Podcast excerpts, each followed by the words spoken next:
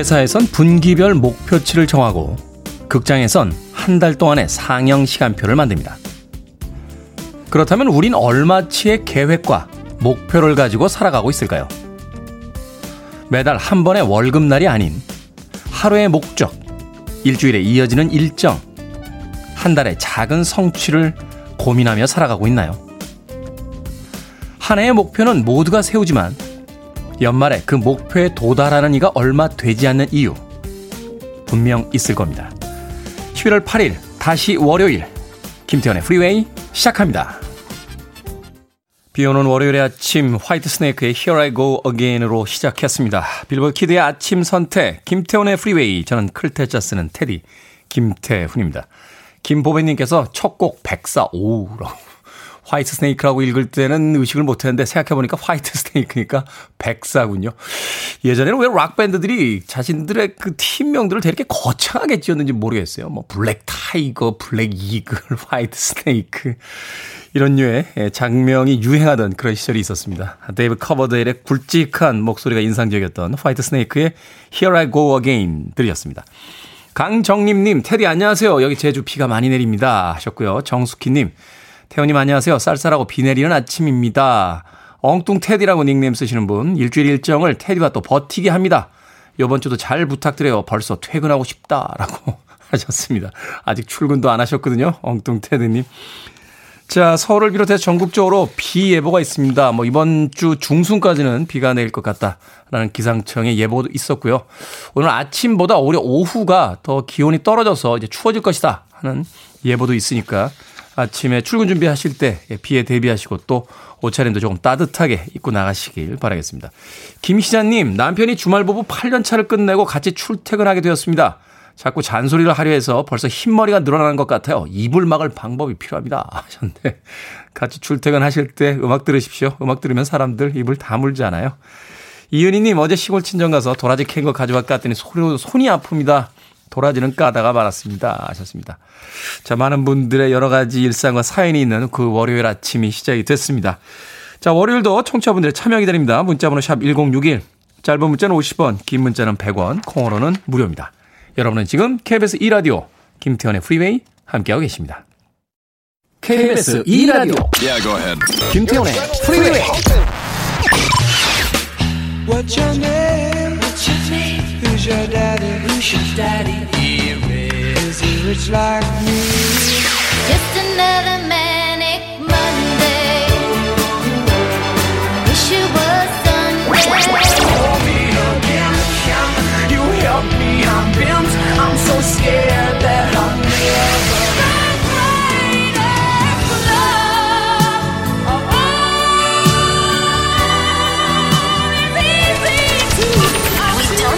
The music.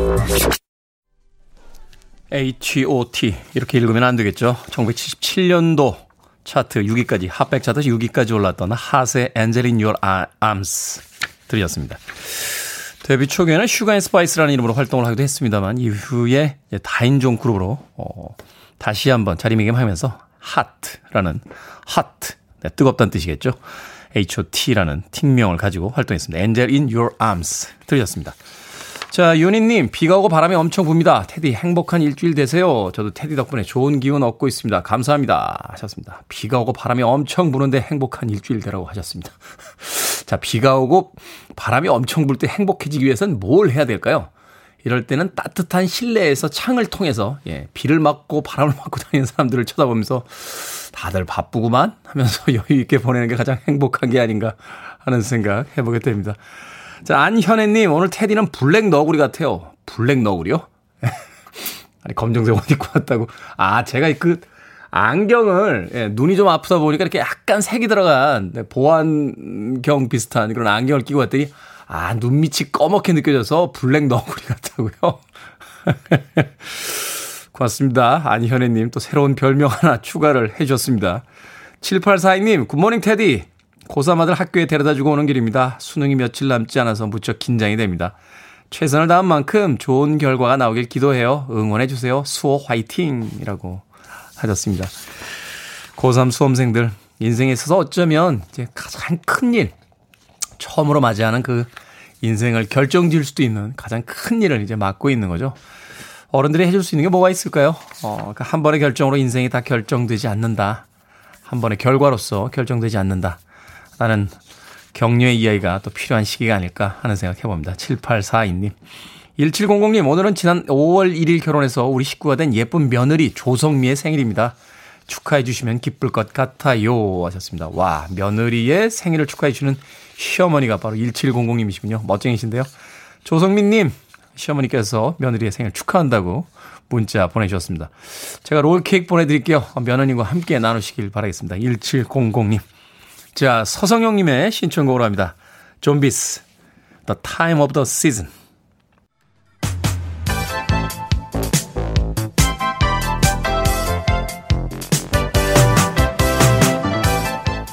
이 시각 뉴스를 깔끔하게 정리해드립니다. 뉴스 브리핑 캔디 전예현 시사평론가와 함께합니다. 안녕하세요. 안녕하세요. 오늘 캔디는 블랙 너구리니까 같이 뉴스를 정리해보겠습니다. 비 올 때는 사실은 이제 밝은색 옷 입고 나기가 좀 그렇잖아요. 네. 그러다 보니까 검정색 옷을 입고 오고 또 오늘 또 안경도 이렇게 쓰고 왔더니 블랙 너구리라고 오늘 청취자분들께서 불러주고 계십니다. 자, 국민의힘 대선 후보 윤석열 후보가 선출이 됐습니다. 선대위 구성에 박차를 가고 있는데 홍준표 전 후보와 사실상 선대위 참여를 거부하면서 원팀 구성에 잡음이 들리네요. 예, 윤석열 후보가 우린 정권 교체를 위한 깐부다라고 손을 내밀었는데 네. 홍준표 전 후보 이제 홍준표 의원이라고 표현을 하겠습니다.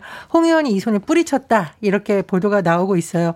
근데 지난주에 이제 경선이 끝난 이후에는 홍준표, 유승민, 원유령 당시 이제 후보들은 다 승복한다고 밝혔는데 승복한다고 해서 선대위에 무조건 들어간다 이런 의미는 아니거든요. 그렇죠. 다만 당시 분위기를 봤을 때는 다 선대위에 들어가지 않겠냐는 전망이 나왔는데 홍준표 후보가 선대위 참여를 사실상 거부한다는 의사를 밝혔는데 이런 표현을 썼네요.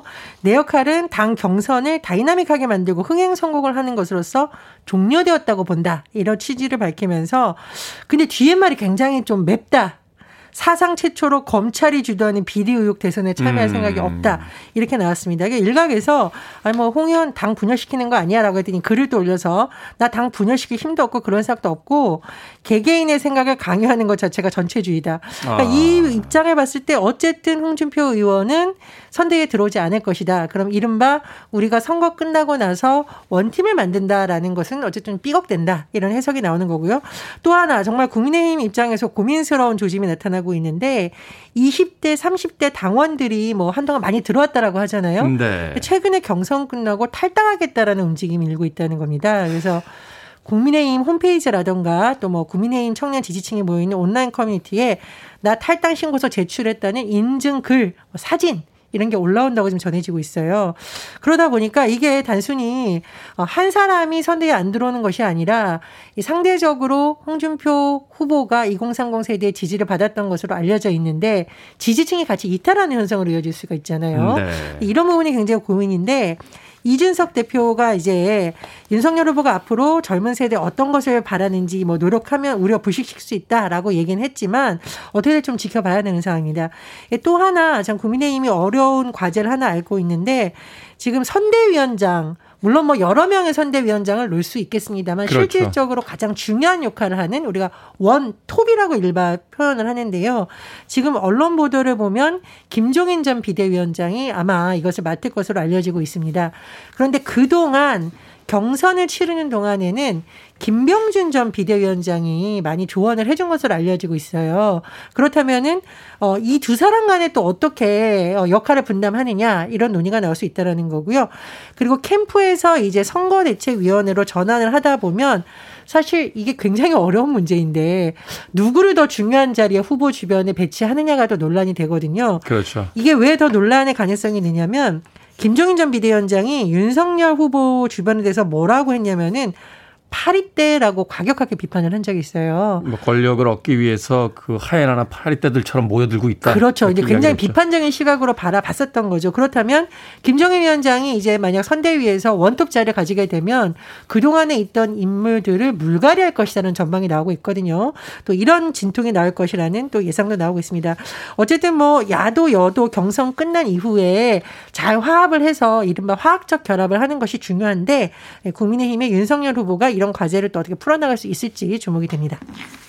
홍준표 후보가 그런 이야기 했잖아요. 그 민심에선 얻었는데 당심을 잃었다라고 하는데 바로 거기에 대한 어떤 반발들이 또 2030들이 이탈로 이어지고 있는 것 아닌가 또 그런 그렇습니다. 실제로 경선 결과를 보면 어, 당원 투표에서는 윤석열 후보가 앞섰지만 여론조사에서는 홍준표 후보가 앞섰잖아요. 그렇죠. 그리고 사실 홍준표 의원과 김종인 전 비대위원장은 사이가 그리 좋지 않은 것으로 정가에 소문이 나 있습니다. 이런 부분에 영향이 미친 것이 아니냐 이런 분석도 나옵니다.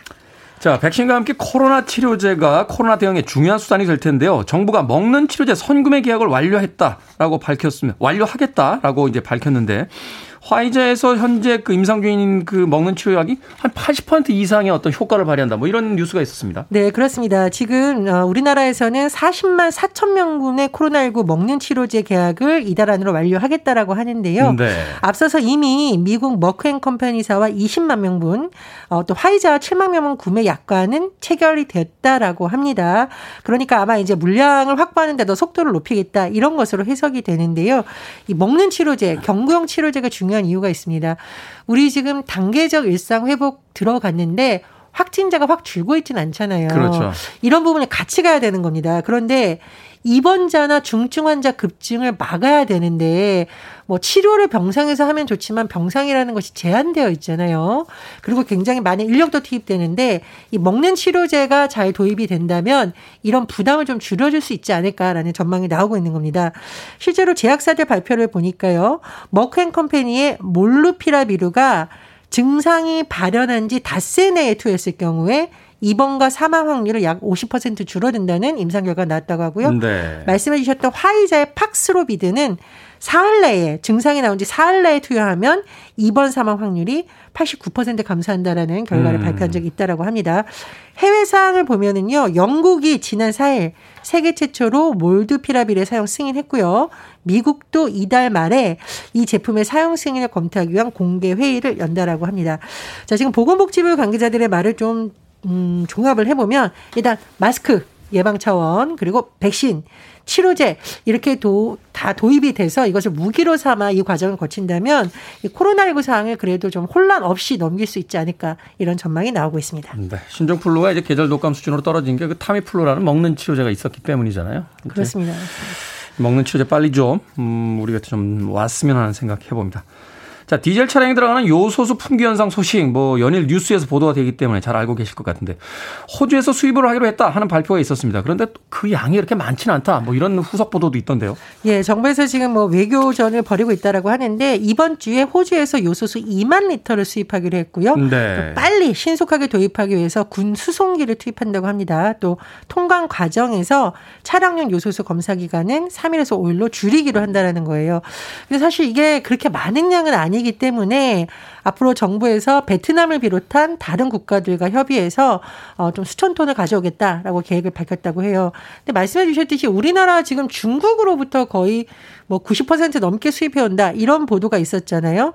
그렇기 때문에 일단 중국과의 어떤 이 과정을 잘 풀어야 된다는 지적은 계속 나오고 있습니다. 그래서 외교부라든가 정부에서 계속 이 부분을 접촉하는 것으로 알려져 있고 또 하나 관심사가 좀 급한 대로 산업용 요소수를 차량용으로 전환하는 방안도 검토는 하고 있는 데 음. 이건 이제 환경부에서 기술적인 부분이나 이런 걸 많이 좀 검증을 해야 된다라고 합니다. 그래서 셋째 주경에 발표가 나오지 않을까라는 전망이 나오는데 다만 이 부분은 뭐 품질이라든가 물량 면에서 전문가들의 예측이 좀 엇갈리고 있기 때문에 이 부분도 사실 근본적인 대학이랑 좀 보기는 어렵다 이런 지적이 나오고 있어요. 정부에서 장기적으로는 이 수입 뭐 하는 것을 좀 다변화한다 이런 계획을 세우고 있는데 네. 앞으로 지켜봐야겠고요. 중요한 소식이 있습니다. 오늘부터 요소수 매점 매석 행위를 금지하는 고시가 시행돼서 합동 단속반이 가동되는데요. 매점 매석하다가 적발이 되면 물가 안정에 관한 법률에 따라서 3년 이하 징역 또는 1억 원 이하 벌금형을 받게 된다고 합니다. 네, 이럴 때 꼭 그 나쁜 방법으로 돈 버시려고 하시는 분들 계신데 좀 참아주시길 부탁드리겠습니다. 예, 소방서에 요소수 기부한다는 소식도 있잖아요. 뭐 네. 그런 소식 보면서 좀 많은 걸 생각 하게 됩니다. 오늘의 시사 엉뚱 퀴즈 어떤 문제입니까? 예, 국민의힘 선대위 소식 전해드렸죠. 정치계에서는 원팀 만들기가 힘든데 수학 시간에는 원 그리기가 어렵습니다. 시사 엉뚱 퀴즈 나갑니다. 원을 맨손으로 그리면 이게 찌그러지기 때문에 쉽지가 않아요. 그런데 이 도구를 이용하면 매끄럽게 그려집니다. 원의 크기에 맞게 두 다리를 이용하여 그리는 이것은 무엇일까요? 1번 컴퍼스, 2번 콜린퍼스, 3번 물파스, 4번 크레파스. 자, 정답 하시는 분들은 지금 보내주시면 됩니다. 재밌는 오답 포함해서 총 10분께 아메리카노 쿠폰 보내드리겠습니다. 원을 맨손으로 그리면 찌그러지기 쉽지만 이 제도용 도구를 이용하면 매끄럽게 그려지죠. 원의 크기에 맞게 두 다리를 이용하여 그리는 이것은 무엇일까요? 1번은 컴퍼스, 2번은 콜린퍼스, 3번은 물파스, 4번은 크레파스 되겠습니다. 문자번호 샵 1061, 짧은 문자 50원, 긴 문자 100원, 콩으로는 무료입니다. 뉴스 브리핑 전예현 시사평론가와 함께했습니다. 고맙습니다. 감사합니다.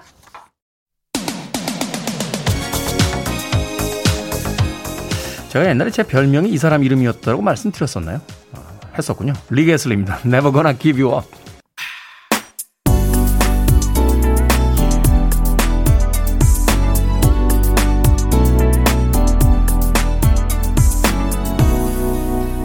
김태훈의 Freeway.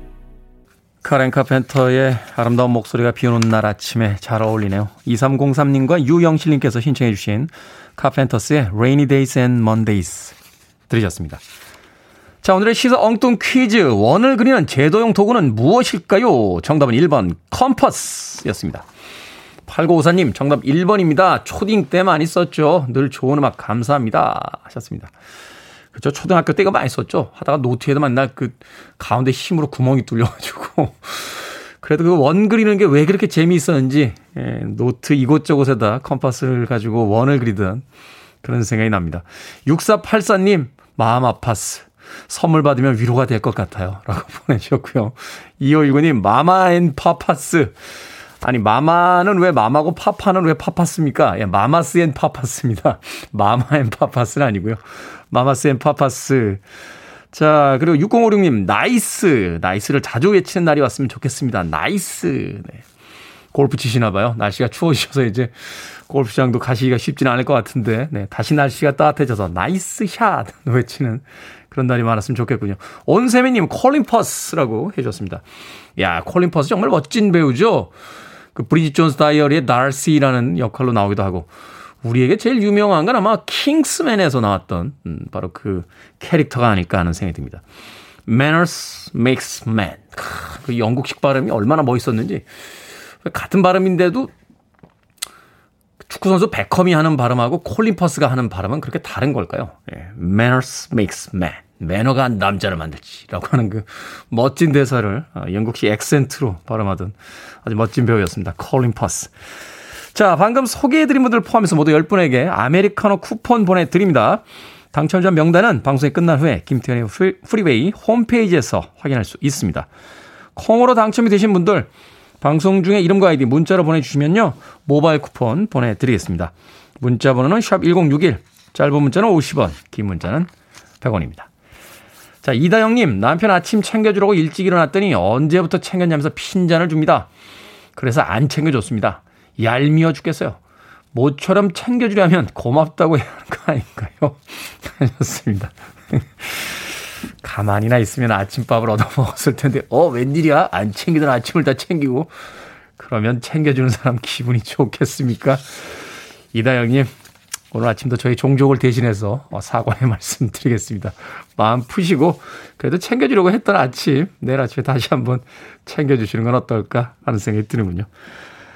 매치박스 트웬입니다. 밴트.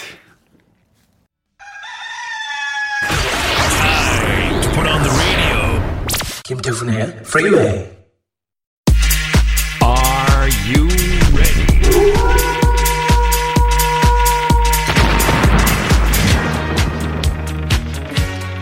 고민에 발목 잡힌 분들 입장하십시오. 결정은 해드릴게 신세계 상담소.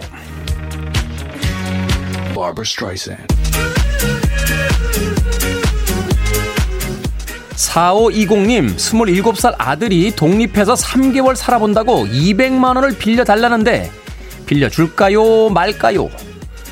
빌려주지 마세요. 독립은 나가서 사는 게 아니고요. 내 돈으로 나가서 사는 겁니다.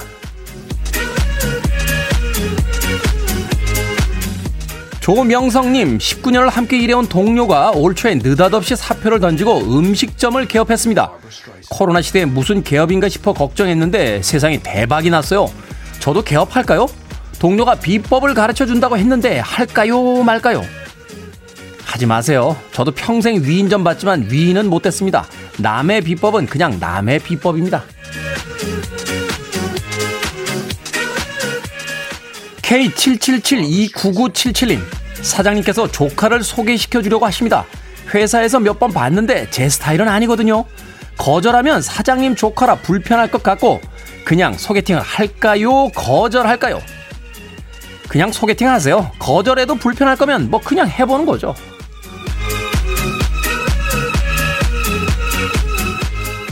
6073님, 힘든 일이 겹쳐서 철학관에 갔더니 쌍꺼풀 수술을 하면 운이 트인다고 합니다.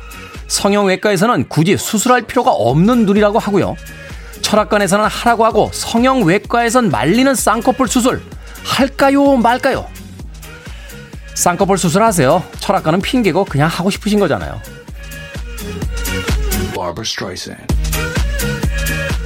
방금 소개해드린 네 분에게 선물 보내드립니다. 고민 있으신 분들 언제든지 보내주세요. 문자번호 샵 1061, 짧은 문자 50원, 긴 문자는 100원, 콩으로는 무료입니다.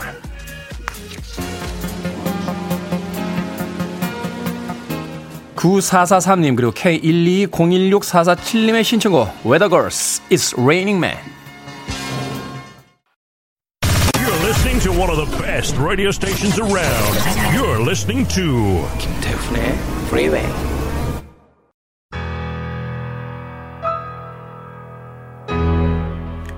빌보드 키드의 아침 선택 KBS 2 라디오 김태현의 프리웨이 함께하고 계십니다.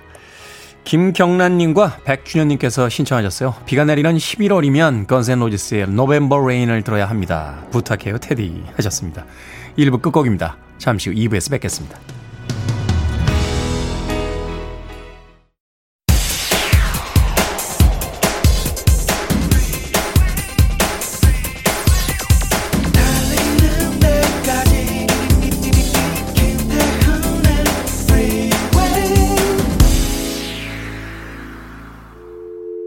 Arms around me. I need to feel your touch.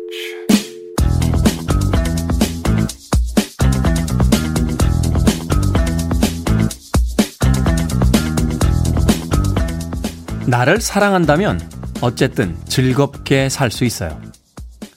살다 보면 가끔 인생의 무게가 어깨를 짓눌러 올 때가 있지만 그래도 나를 소중히 여기는 사람이라면 어떻게든 즐겁게 살아갈 수 있을 거예요. 책, 곰돌이 푸 행복한 일은 매일 있어 중에서.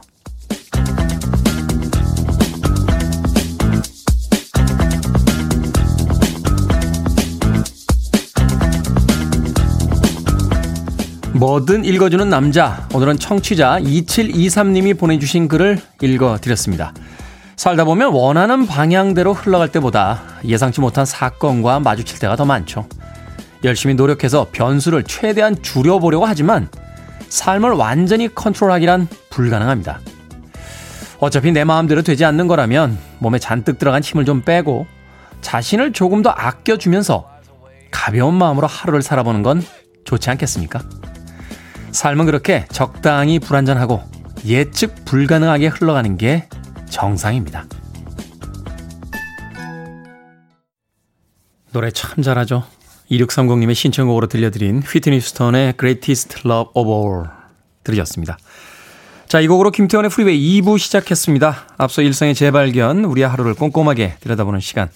뭐든 읽어주는 남자. 오늘은 청취자 2723님께서 보내주신 책 곰돌이 푸 행복한 일은 매일 있어 중에서 글 읽어드렸습니다. 각박한 세상에서 또 경쟁하는 아, 사회 속에서 스스로를 사랑한다는 것 참 중요한 것이 아닌가 하는 생각이 듭니다. 아, 스스로를 사랑하지 않는 사람을 누군가가 사랑해주는 경우는 그렇게 많지 않은 것 같아요. 송윤숙님, 자신을 사랑하며 인색하지 않기라고 하셨고요. 이은희님, 삶이 원하는 대로만 흘러가면 재미가 없어요. 하셨습니다. 정숙희님, 오늘도 내 곁에 있는 분들께 칭찬을 아끼지 말고 해주세요. 라고 아침부터 또 따뜻한 마음 전달해 주셨습니다. 그렇죠. 우리는 왜 그래서 가끔 스스로에게 선물한다. 막 이런 표현을 쓰면서 자기 자신의 어떤 그 만족을 위한 무엇인가를 해 나가잖아요. 나를 사랑한다는 것 참 쉬운 이야기입니다만 아, 쉽지 않은 일인 것 같습니다. 그걸 통해서 우리가 좀 더 행복해질 수 있다라면 노력해야겠죠. 자, 뭐든 읽어주는 남자. 여러분 주변에 의미 있는 문구라면 뭐든지 읽어드리겠습니다. 아, 김태훈의 프리웨이 검색하고 들어오셔서요. 홈페이지 게시판 사용하시면 됩니다. 말머리 뭐든 달아서 문자로도 참여가 가능합니다. 문자 번호는 샵 1061, 짧은 문자는 50원, 긴 문자는 100원, 콩으로는 무료입니다. 오늘 채택되신 청취자 2723님에게 촉촉한 카스테라와 아메리카노 두 잔 모바일 쿠폰 보내드리겠습니다. I want it, I need it, I'm desperate for it.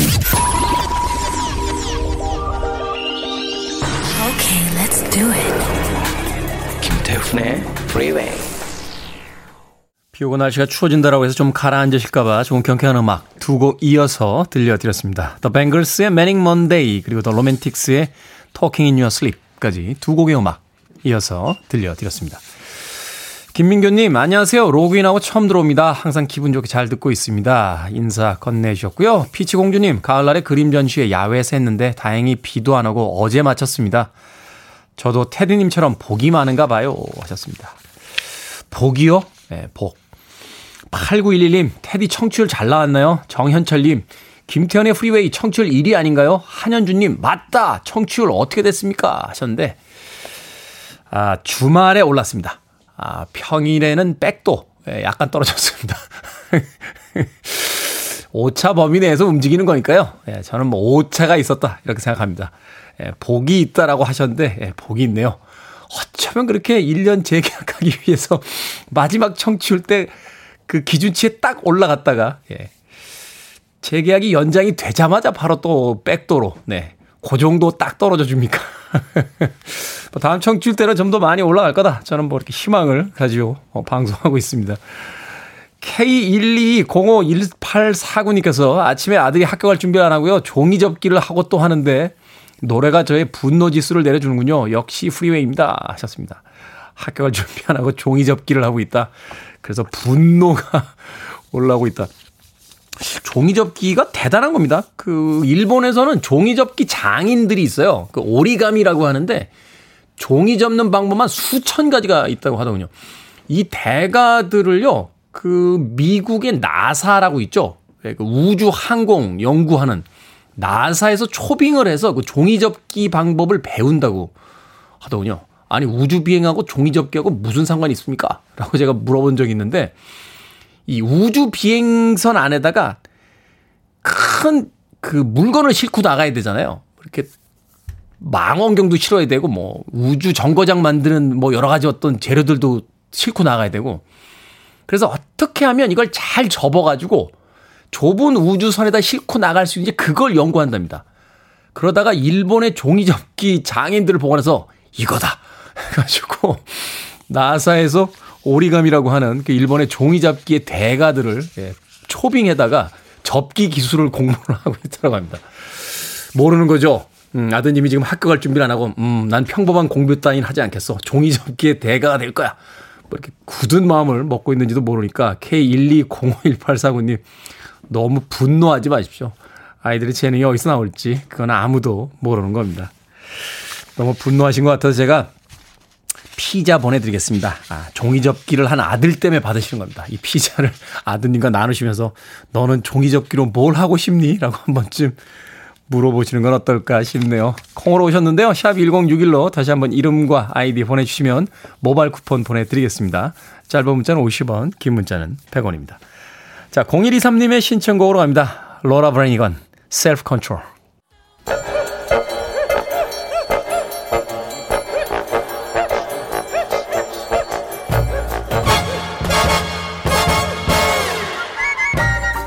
온라인 세상 속 촌철살인 해학과 위트가 돋보이는 댓글들을 골라봤습니다. 댓글로 본 세상.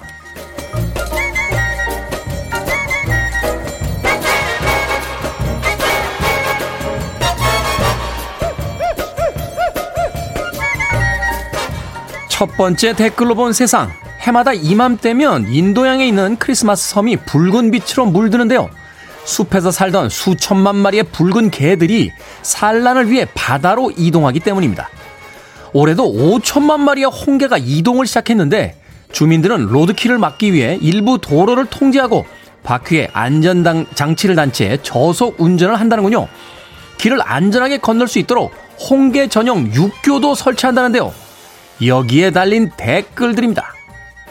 양아님, 어머, 진정한 개판이네요. 몰라님, 극한의 상황을 뚫고 행군하는 모습에서 군 시절이 아른거려 오싹합니다. 대자연의 신비도 경이롭고요. 홍게를 보호하려는 섬 주민들의 노력도 대단한데, 그런데 전 자꾸 왜 몇 마리만 잡아서 쪄먹으면 어떨까 싶네요. 맛있겠죠?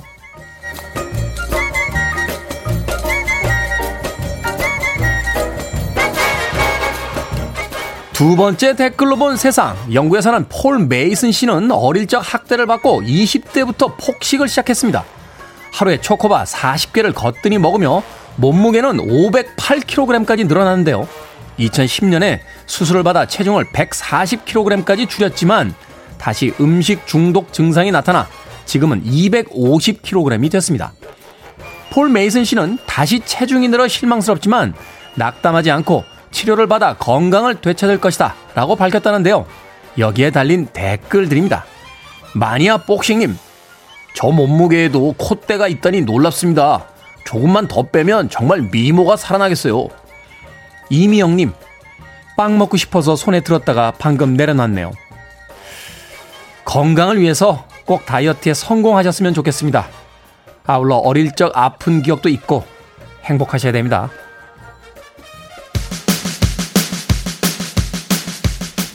박스피즈입니다. Making Your Mind Up.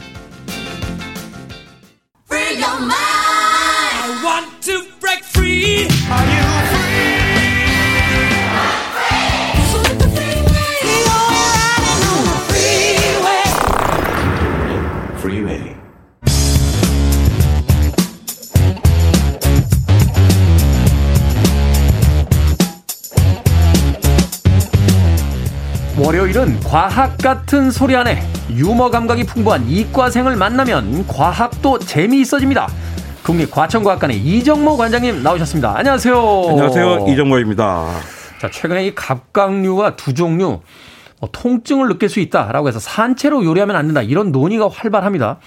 그래서 오늘은 인간 역시 이제 수시로 느끼게 되는 통증, 고통에 대해서 오늘 과학적으로 좀 여쭤보도록 하겠습니다. 먼저 통증을 느끼는 과정이 어떻게 되는 겁니까? 모든 감각이 전달되는 과정은 똑같습니다. 음. 감각 수용체가 있고 신경을 통해 뇌로 전달되면 뇌가 그 감각을 해석하는 거죠. 네. 그러니까 빛, 냄새, 맛, 온도, 촉각 그리고 통증 수용체가 각각 다 따로 있습니다. 이, 이 많은 수용체가 있다는 건 그 모든 감각이 생명에게 꼭 필요하다는 거겠죠. 음. 통증은 온몸에 분포한 통점이 자극을 받아서 통각신경을 통해 뇌로 전달될 때 느끼는데요. 아픔을 느끼는 통각 수용체는 다양한 종류가 있어요. 열, 물리적인 힘, 화학 물질 등 그러니까 각각 다른 반응에 자극을 받는 거죠. 네. 사람마다 통각 수용체의 숫자도 다르고 민감도도 다릅니다. 그래서 통증을 느끼는데 아. 개인 차가 발생하죠. 참고로요, 뇌에는 정작 뇌에는 우리가 제일 많이 앓는 통증이 두통이잖아요. 두통이요. 두통. 근데 정작 그 뇌에는 통증을 뇌는 통증을 못 느껴요. 왜냐면 두 통점이 없기 때문이에요. 통점이 없다. 네. 그러니까 우리가 두통을 느낄 때 앓을 때 뇌가 아픈 게 아니라 뇌 바깥에 있는 혈관, 말초 신경, 근육에 문제가 있는 거죠. 그렇군요. 일단은 통각 수용체 이제 숫자 민감도가 달라서 고통을 느끼는 게 이제 개인차가 있다. 그러니까 어떤 사람은 같은 상황에서도 고통을 빨리 느끼고 어떤 네. 사람은 고통을 오랫동안 견딜 수 있다는 거네요. 그렇죠. 아. 그 예, 그 통증을 그 통증이 또 다른 감각에 비해서 좀 늦게 느껴요. 상대적으로 아주 짧은 어. 차이긴 하지만 네. 통증을 전달하는 통각신경이 다른 감각신경에 비해서 매우 가늡니다. 가늘다. 가늘어서 아. 신호를 느리게 전달해요. 음. 그러니까 앞각이나 촉각은 초속 70m로 전달되는데요. 빨리 가는군요. 그렇죠. 어. 통각은 0.5m에서 30m 정도예요. 그러니까 심한 경우는 뭐 140배 정도 차이가 나는 거죠. 그러니까 통각 신경에 가는 이유는 더 많이 배치되기 위해서입니다. 그러니까 평방 센티미터당 약 200개의 통점이 있어요. 네. 그러니까 피부에. 그러니까 빽빽이 배치돼야 되니까 그 가는 수밖에 없는 거죠. 근데 왜 빽빽이 배치돼야 하냐면 아픈 부위를 정확히 알기 위해서입니다. 아, 그러니까 이게 망이 확 퍼져 있어야 네. 어디서 정확하게 아픈지를 알 수 있으니까 그게 많이 퍼지다 보니까 이제 속도가 느려진다. 그렇죠. 그러니까 아. 선이 많은 거예요. 짧은 좁은 곳에 많은 선을 넣어놨습니다. 네. 내장 기관에는 평방 센티미터당 4개밖에 없어요. 내장 기관에? 네. 그러니까 아픈 데가 정확히 아프긴 아픈데 정확히 어디가 아픈지를 잘 모르는 거예요. 그래서 배가, 배가 아플 때는 딱 두 군데, 네 군데 아닙니까? 오른쪽이냐 왼쪽이냐 윗배냐 아랫배냐 그거밖에 없는 거 아니에요? 맞습니다. 폐암과 간암이 되게 늦게 발견되거든요. 아, 그렇죠. 그때 폐와 간에 통점이 거의 없기 때문입니다. 아. 그러니까 실제로 아픈데 내가 아픈 줄 모르고 모른다. 있는 거죠. 어. 대신 통각신경의 느린 속도를 촉각신경이 보완합니다. 통증이 일어날 때 대부분 촉각도 함께 오게 되잖아요. 네. 그 촉각에 반응해서 통각의 느린 속도가 별 문제가 되지 않는 거죠. 음. 그러니까 뼈초간 것에 닿았을 때 반사적으로 손을 뗀다든지 음. 누가 건드리면 피하는 게 일단 통점을 고통을 느끼기 전에 뭐가 닿기 때문에 움직이는 거죠. 아, 촉각을 통해서 우리가 학습된 어떤 기억에 의해서 이렇게 날카로운 게딱 닿으면 어, 이거 위험하다. 이렇게 딱 신호가 오는 거군요. 그렇죠. 아. 아프면 그 다음에 옵니다. 근데 이 아픈 건 너무 싫지만 이거 아플 때 사실은 그 예전 슈바이처가 그랬나요? 그 통증은 죽음보다 더 고통이다. 그래서 너무 아픈 건 정말 사람이 견디기가 힘들 정도다라고 이야기를 했는데 그럼에도 이 통증이 오는 건 우리를 이제 보호해주기 위한 기능이다. 이렇게 이야기를 하던데요. 그러니까 우리에게 감각이 있다는 건 그 감각이 생존에 꼭 필요하다는 거거든요. 네. 아프다는 건 그 부위에 문제가 있다는 거예요. 통증은 음. 몸을 적게 쓰도록, 쓰도록 몸을 보호하고 치료할 필요가 있다고 알려주는 신호입니다. 그냥 아프다는 건 쓰지 마라 이런 뜻이다. 그렇죠. 아. 통증이 없다면 몸에 문제가 생긴 줄을 모르고 계속 쓰게 되잖아요. 건강에 큰 문제가 생깁니다. 그렇죠. 아마 우리가 통증이 음. 우리에게 통증이 없다면 몇 살 되기도 전에 손가락이 남아나지 않았을 거예요. 뜨거운 불 속에 동전이 있는데 그 동전을 끄집어내고 하겠 내려고 하겠죠. 안 아프니까. 안 아프니까. 어. 한데 그 사람 손은 다 타버리겠죠. 어. 또 도마질에 그 칼에 비는지 모르고 계속 도마질을 하게 될 거예요. 아우 생각만 해도 아우. 그러니까 우리가 아프기 때문에 아프기 네. 때문에 이걸 네. 손가락을 다뭐 그 버티고 있는 거죠. 그러니까 아프니까 거기서 보호하기 위한 행동으로 그쵸. 전환되면서 네. 어. 그러니까 통증을 내 통증을 못 제대로 못 느끼는 병도 있어요. 아 그런 병이 있습니까? 유전자 돌연변이 때문에 신경세포 기능에 이상이 생겨서요. 통증을 느끼지 못하는 무통각증이라고 하는 질환이 있는데요. 네. 화상이나 심각한 상처를 입어도 전혀 반응하지 않아요. 음. 그러니까 이로 인해서 2차 출혈이나 2차 감염 때문에 생명의 위협을 당하기도 합니다. 아, 옛날에 007 영화 봤을 때인데 소피 마로스 나오는 007 영화인데 거기서 아마 그 통증을 못 느끼는 악당이 한번 나왔던 걸제 음. 기억이 됩니다. 자, 통증이 느껴진다. 그럼 우리 몸은 어떻게 반응을 합니까? 그러니까 일단 통증을 유발하는 자세에서 이제 벗어나게 하죠. 네. 그리고 신체 활동이 줄어듭니다. 급성 통증이 있으면 교감 신경계가 활성돼 활성화돼서 네. 심박수와 혈압이 올라갑니다.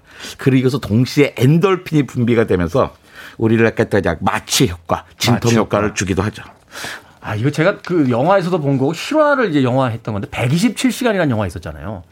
산에 혼자 갔다가 이 사람이 낭떠러지게 떨어졌는데 거기서 돌에 껴가지고 맞아요, 맞아요, 맞아요. 한쪽 팔이 네. 낀 거예요. 근데 이제 127시간을 혼자 버티다가 도저히 안 되겠으니까 아침 방송에서 이런 이야기 스스로 잘라내죠. 스스로 이제 자기 팔을 이제 잘라내고 음. 나오는데 신기하게 뭐냐면 그때까지 버텨요. 막그 산을 내려오면서 이렇게 통증을 버티다가 구조가 되는 이제 사람을 만나니까 그때부터 아프다는 거야, 제가. 그러니까 나중에 그 인터뷰나 이런 걸 보니까 살아야 된다는 일념이 있을 때는 그 아드레날린에 의해서 이제 통증이 좀 덜하다가 음. 이제 비로소 구출됐다라는 포망 안도감이 드니까 이제 그때 막 통증이 밀려오더라 뭐 이런 얘기를 하던데 이게 맞습니까?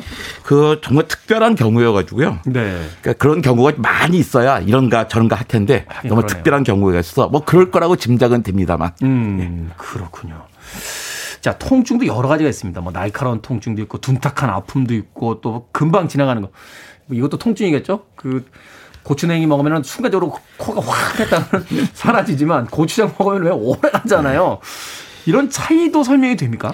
그러니까 신경 섬유에 따라서 전달 속도가 달아서 느껴지는 건데요. 음. 전달 속도가 빠른 신경 섬유의 경우는 순간적으로 날카롭고 뜨겁거나 음. 따끔한 통증을 느낍니다. 네. 아픈 위치를 정확히 알 수 있어요. 음. 그리고 빠르게 나타나고 빠르게 사라집니다.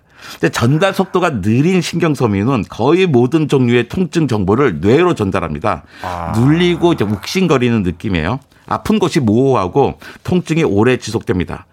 그래서 상처를 입었을 때 먼저 날카로운 통증이 나타나고 그 다음에 모호하고 지속적으로 욱신거리는 것이 신경섬유들의 그 속도, 차이 때문입니다. 아, 그러니까 사람이 살짝 이렇게 비었을 때 왜 쎄한 느낌이 먼저 들고 네. 뒤에서 왜 후끈후끈한 느낌이 뒤에 오는 게 이제 그런 차이 그렇죠. 때문이다. 밖에 여러 가지 신경 소미가 작용을 하는 거죠. 음. 모든 통증 정보가 뇌로 전달되는 건 아닙니다.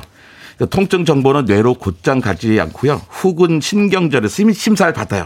그래가지고 야 이건 뇌에게 꼭 알려줘야겠다 하는 건 알려주고 이 정도는 그냥 몸이 담당할 수 있어 하면 끊죠.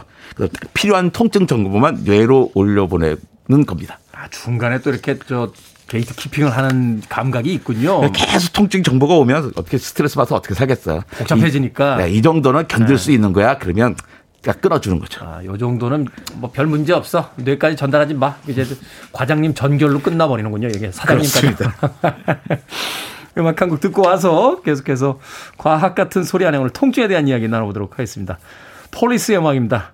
King of Pain. 스팅의 목소리는 가을에 역시 잘 어울리는군요. The Police의 King of Pain 들으셨습니다. 빌보드 kid의 아침 선택, KBS 2라디오, 김태훈의 프리웨이, 과학 같은 소리 안에 국립과천과학관 이정모 관장님과 함께 오늘 통증에 대해서 이야기 나눠보고 있습니다. 자, 자극이 신경을 통해 뇌로 전달돼서 통증을 유발한다. 이런 원리. 예전에는 이거 모르고 있던 거 아닙니까? 그냥 아프면 거기서 아픈 줄 알고 있었던 거 아닙니까? 그렇죠. 그러니까 영어 단어 페인의 라틴어 어원이 처벌이란 뜻이에요. 처벌. 네. 네. 그리고 프랑스어로 그, 그, 그 예, 제가 읽지 못하는 네. 그 단어의 뜻이 지옥에 떨어진 영혼이 겪어야 하는 처벌과 고통을 뜻했습니다. 지옥에 떨어진 이건 너무한 거 아닙니까? 네. 그러니까 원인을 모르니까 하는 말이었어요. 음. 근데 이전에는 통증이 비과학적인 영역이었거든요. 근데 17세기 철학자 데카르트가 통증 원리에 대해서 그린 그림이 있는데요. 네. 불 때문에 발에 화상을 입었을 때 자극이 머리까지 전달되는 과정을 그렸어요. 어. 말초 부위와 뇌가 실로 연결되어 있는데 고통이 그 실을 당겨요. 그럼 뇌에 종이 달려 있는데 종이 딸랑딸랑 울리게 되죠. 그래서 통증을 수신하게 된다라고 여긴 겁니다. 이게 철학자가 이걸 알았단 말이에요. 네. 그 당시 뭐 철학과 과학이 크게 구분되지 않았을 때죠. 예. 그러니까 현재 이해되는 통증 전달 과정과 상당히 일치하죠. 음. 근데 그 후에 통증에 대한 연구가 계속돼서 이제 오늘처럼 우리가 잘 알고 뭐 통증 의학과라는 학문이 생기기도 했습니다. 그렇죠. 사실 우리나라 사람들이 이게 아프면은 참고 견디는 거로 알고 있는데 그래서는 안 되는 거잖아요. 그렇죠. 그 약에 괜히 있는 게 아니거든요. 약 음, 네. 드시고 행복하게 견디셔야죠. 네. 그 의사분들 이야기 들으니까 그냥 자꾸 이렇게 견디면 아프지 않아도 이게 그 습관적으로 그냥 통증이 느껴지는 것 같은 그런 상황도 벌어진다고 하니까. 네. 자, 인간이 통증을 느끼는 원리를 밝히는 한편 이제는 이제 동물의 통증도 연구를 하고 있습니다. 오늘 이 코너에 처음에 이제 말씀드렸던 부분인데 포유류 조류가 뭐 통증을 느끼는 건 다 알고 있었는데 갑각류와 두 종류도 통증을 느낀다. 이게 최근 연구에서 계속 밝혀지고 있다고요? 예. 뉴질랜드와 이탈리아에 이어서 스위스도 2018년부터 동물보호법을 개정해 가지고요. 네. 살아있는 랍스터 요리를 금지했습니다. 아. 가재를 살아있는, 살아있는 채로 끓는 물에 넣을 수 없다는 거죠. 왜냐하면 통증을 느끼기 때문입니다. 음. 그 전에는 묵차추 동물들은 뭐 통증을 느끼지 못한다고 여겼어요. 네. 근데 2005년에 그 오슬로 대학의 생물학 연구팀이요. 갑각류가 그럴 리가 없다 한 거예요. 그래서 실험을 해 봤습니다. 어떻게 해 봤냐면 그 새우의 더듬이에다가요 아세트산을 발라요. 식초를 아세트산. 바른 거예요. 식초. 예. 네. 이게 자극이 세군요. 예. 네. 그러니까 새우가 자꾸 그 앞발로 이 상처 부위를 어루만집니다. 아프니까. 아프니까. 아. 그래서 이게 정말로 아파서 하는 건지를 알아보기 위해서 거기다 먼저 마취제를 발라요. 마취제를 바른 다음에 더듬이에다 예 식초를 발랐어요. 네. 그랬더니 이런 그 반응이 없는 거예요. 오. 그러니까 이거는 그 뭐야 고통을 느낀다는 거죠. 그러네요. 소라게한테는 굴을 두 개 파주고선 한쪽 동굴에 가면 전기 충격을 줬어요. 그랬더니 그다음부터는 한쪽 그 전기 충격이 오는 동굴은 안 가는 거예요. 안 간다. 그러니까 아. 아픈가 안 간다, 안다는 거죠. 네. 갑오징어나 오징어도 뭐 비슷한 실험을 했는데요. 상처를 어루만지거나 보호하려는 회피 행동을 합니다. 음. 그다음에 동, 동물 행동학자 뭐 조너선 벨컴이라는 분이 쓴 책이 있는데 물고기는 알고 있다라는 책이 있어요. 물고기는 알고 있다. 네, 거기 보면 다양한 물고기들의 그 통증 실험이 나오는데요. 그러니까 대표적인 게 2003년 실험입니다. 이번도 마찬가지로 무지개 송어에다가 입술 주변에 아세트산을 발랐어요. 그러니까 숨이 빨라지고 잘갈과 수조 벽면에다 입을 막 문지릅니다. 음. 어떻게 통증을 피해 보겠다고. 근데 그 사람들이 하는 거랑 비슷한 거거든요. 그렇죠. 근데 여기다 미리 이제 그, 그 아세탄의 고통을 받는 상태에서 몰핀을 갖다 투여하니까 음. 그 행동이 사라졌어요. 진통제를 놓으니까. 진통제를 놓으니까. 아. 그러니까 뭐 우리가 아는 대부분의 동물들이 통증을 느낀다는 거죠. 그러네요. 최근에 사실 이제 동물복지나 뭐 인도적인 도살에 대해서도 뭐 이야기를 많이 하고 있습니다. 바로 이런 감각을 가지고 있다라면 거기에 대해서 우리가 좀 깊게 한번 생각해 볼 만한 그런 연구가 아닌가 하는 또 생각이 그러니까 듭니다. 먹지 말자는 게 아니라 빨리 죽여서 고통을 없게 한 다음에 먹자는 거죠. 음. 괜히 우리 먹는 동안 내내 고통을 겪게 놔두지 말자. 없다. 예. 음. 우리가 이제 운동을 합니다. 아, 그럼 이제 근육통이 오잖아요. 예. 그 몸을 이렇게 멋있게 만들려고 운동을 하는데 통증이 계속 온단 말이에요. 그래서 사실은 그 통증 때문에 이제 운동 안 하신다는 분들도 계신데 이게 왜 그렇습니까? 사실 그, 그 통증이 있어야 근육이 만들어지는 거잖아요. 그렇죠. 이게 뭐 이렇게 근육이 약간 찢어지고 상처가 나야 네. 그게 회복되는 과정에서 커진다 이렇게 이야기를 하는데 네, 근육이 찢어지고 그 사이에 물과 단백질이 들어가서 근육이 늘어나는 거죠. 네. 근데 근육을 사용하면 피로 물질인 젖산이 만들어집니다. 젖산. 예, 그 젖산이 우리 근육통의 원인이에요. 그러니까 젖산 자체가 근육통의 원인이 아니라 젖산이 생기면 그 젖살의 농도를 맞추기 위해서 근육 속으로 물이 막 들어옵니다. 음. 그러니까 어떻게 물이 들어오니까 근육이 붙잖아요. 근육이 부으면 그 주변의 신경을 눌러요. 네. 그래서 통증이 발생하는 거죠. 아, 이 근육이 70% 수분하고 30% 단백질로 돼 있다고 그러더라고요. 네. 어. 네, 거기에 물이 더욱더 오면서 네. 생기는 겁니다. 흔히 우리가 겪는 근육통은 대체로 피로 물질인 젖산이 쌓여서 발생하는 것인데요. 네. 젖산은 시간이 지나면 저절로 사라집니다. 음. 네, 젖산이 혈액을 통해 간으로 가고 간에서 젖산이 포도당으로 변환되면서 젖산이 사라지는 거죠. 음. 그 그러면 자연 자연스럽게 근육통도 사라집니다. 근데 간으로 이동하는 시간 동안은 계속 아프고요. 아프고. 그러니까 운동 전에 미리 스트레칭을 하면 젖산 발생을 줄일 수 있고요. 조금 줄수 있다. 마사지나 온찜질, 반신욕 등으로 혈액 순환을 도와주면 아. 젖산이 빨리 간이나 신장으로 간을 이동시킬 수 있습니다. 네, 근육통이 되게 이제 하루 이틀 정도면 이제 사라지던데. 네. 근데 또 운동하시는 분들은 운동하고 나는데 다음날 안 아프면 되게 기분 나빠하세요. 뭐 안 한 것 같잖아요. 운동 안 한 것 같다고. 하지만 이제 젖산이 생겨서 아프다는 건 이제 그만 그 정도 됐어라는 어떤 신호다 이렇게 네. 우리가 생각을 하면 되겠군요. 과학 같은 소리 안에 오늘은 통증에 대해서 지금까지 국립과천과학관 이정모 관장님과 이야기 나눠봤습니다. 고맙습니다. 감사합니다.